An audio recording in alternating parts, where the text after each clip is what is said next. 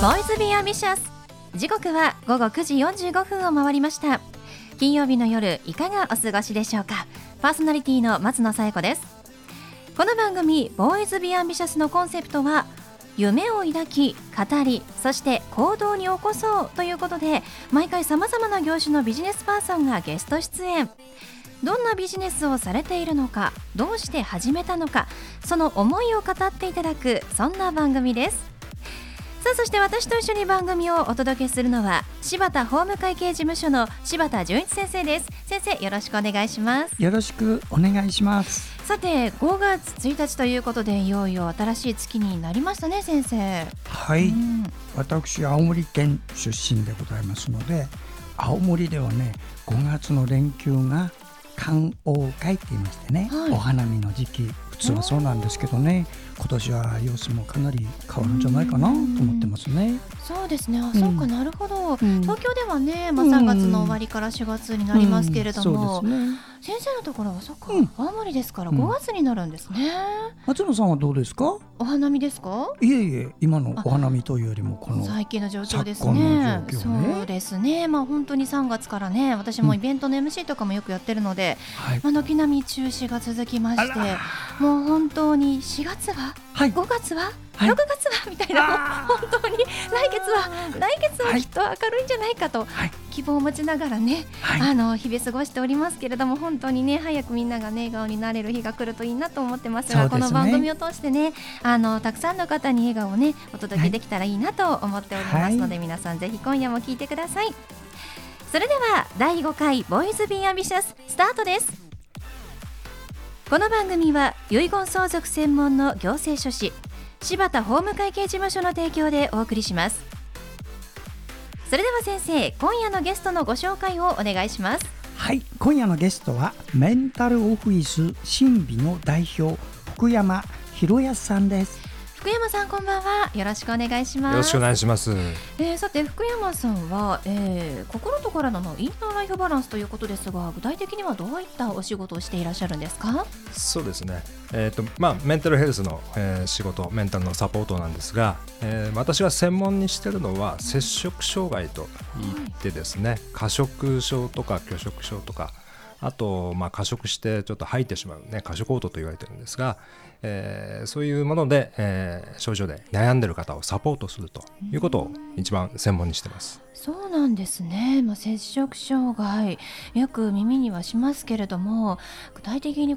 どういう症状が来て、どんな体の、不調を起こすのか、改めて教えていただけますか？はい、一番多いのが中高生ぐらいに発症するのが一番多いんですね、はい、でその頃に、最初はダイエットから始まるんですね、確かにそのように聞きますね、はい、中学生高校生の頃にダイエットを始めて、それはかなり偏りのある、ちょっと無理のあるダイエットをしてしまうんですね、そこから発症することが多くて、ただダイエットしても摂食障害になる人とならない人がいるんですけども、その違いというのがやっぱりメンタル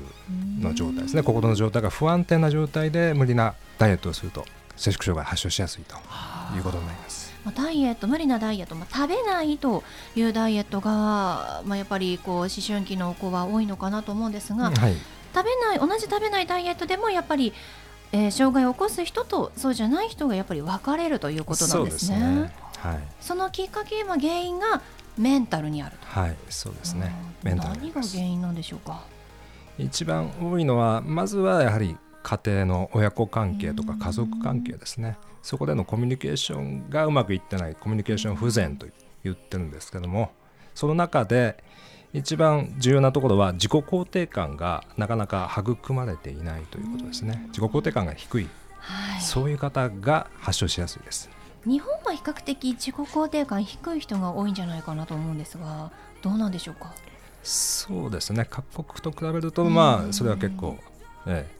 民族的に、多いと言われてますね、はい、でもそれ以上にやっぱり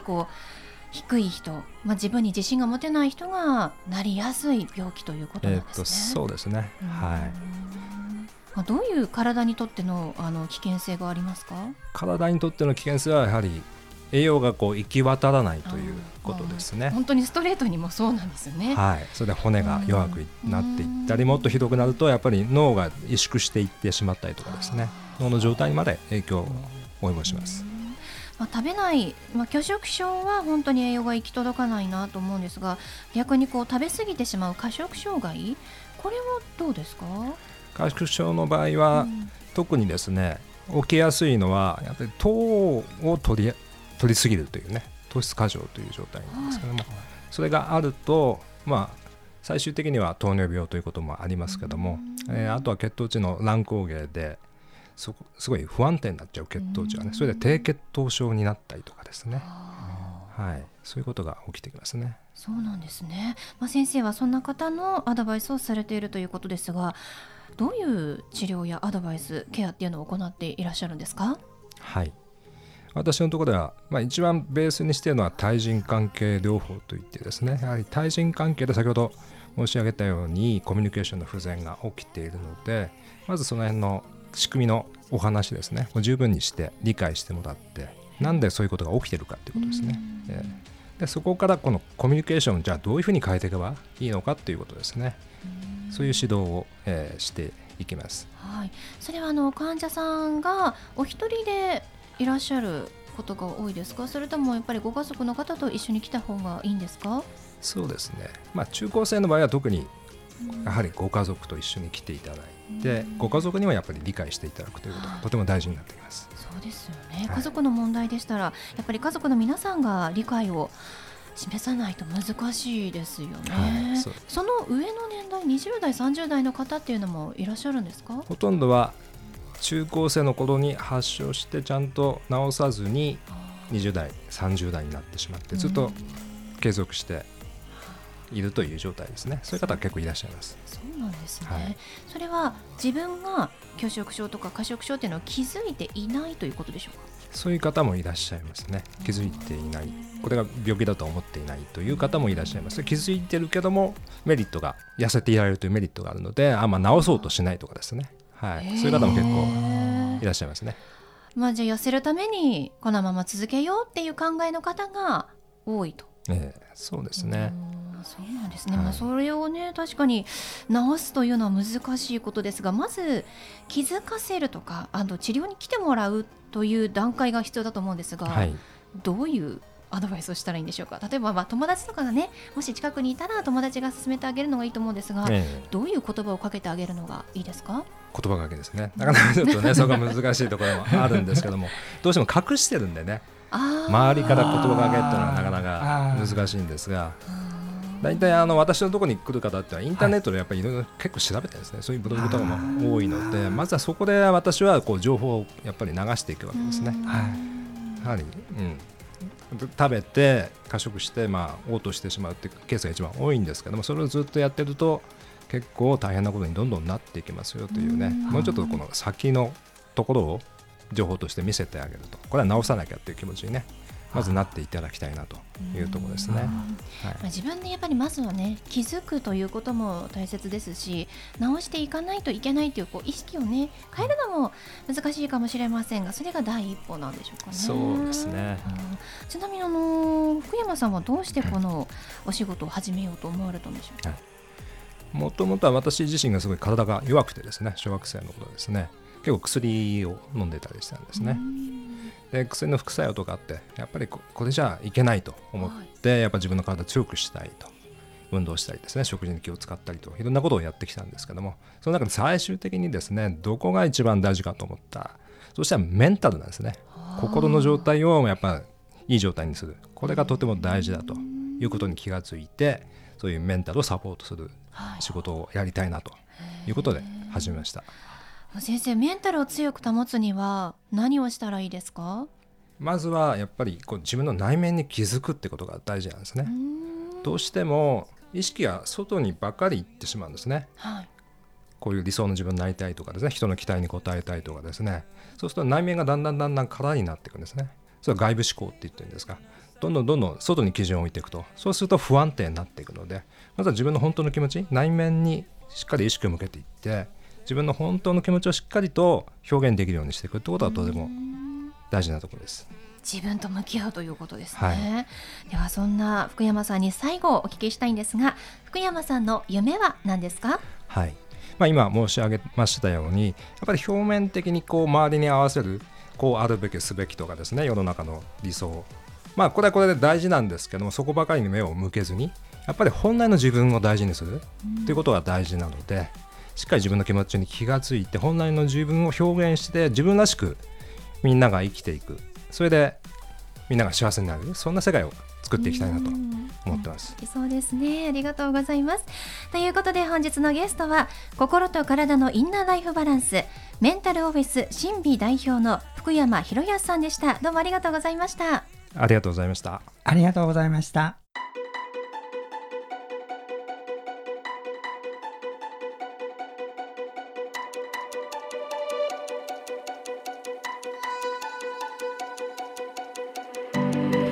続いては柴田先生のワンポイントアドバイスです。では先生、今日はどんなお話をしてくださるんでしょうか？はい、遺言相続専門の行政書士の柴田でございます。今日はですね、今とは真逆の価値観、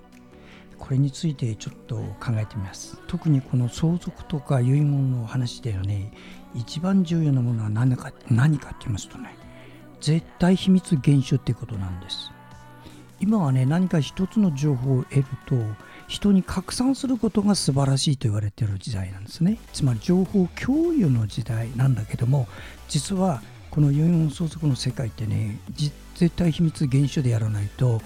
いろんな方にいろんな影響を及ぼすんですね。私は40年間金融機関に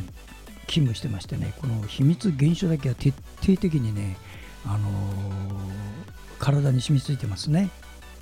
でよくなぜそういうことをしないとダメかという人もいるんだけども、いろいろご紹介します。まず親が死んで後始末をしましょうという時に、一連の作業がよくわからないという人がいます。まず税務の問題があり、不動産登記の問題があったり、不動産を例えば売却する場合処分、それの専門家をね、バラバラにね、自分で集めてくるということになるとね、いろんなところにその情報が流れるんですね。これはよく注意した方がいいですよ。いろんな業者さん入ってきてバラバラにやっちゃうとね、いろんなことが死んだ時の情報から何かザーッと流れていくんですよ。したがって私のやり方はね、こういう方々全部私の方で一連の作業で読んできます。つまり総合コーディネーター的に秘密厳守を守る業者だけを集めるってことをしてます。よくあるのはね、自分お父さん死んでお父さんの家だと思ってたら、実はおばあさんの家だったって場合があるんですよ。そうするとおばあさんの子供たち全員集めるとかっていう予測もつかないことがいっぱい出てくるんで、そういう時にあんまりね、開示するのでよくない。そういう意味では皆さんぜひ秘密厳守でやる仕事だっていうのは相続だっていうことを認識してくださいね。はい、柴田先生の相談は電話東京 03-6780-1408 6780-1408 までお願いします。以上、柴田先生のワンポイントアドバイスでした。先生、ありがとうございました。ありがとうございました。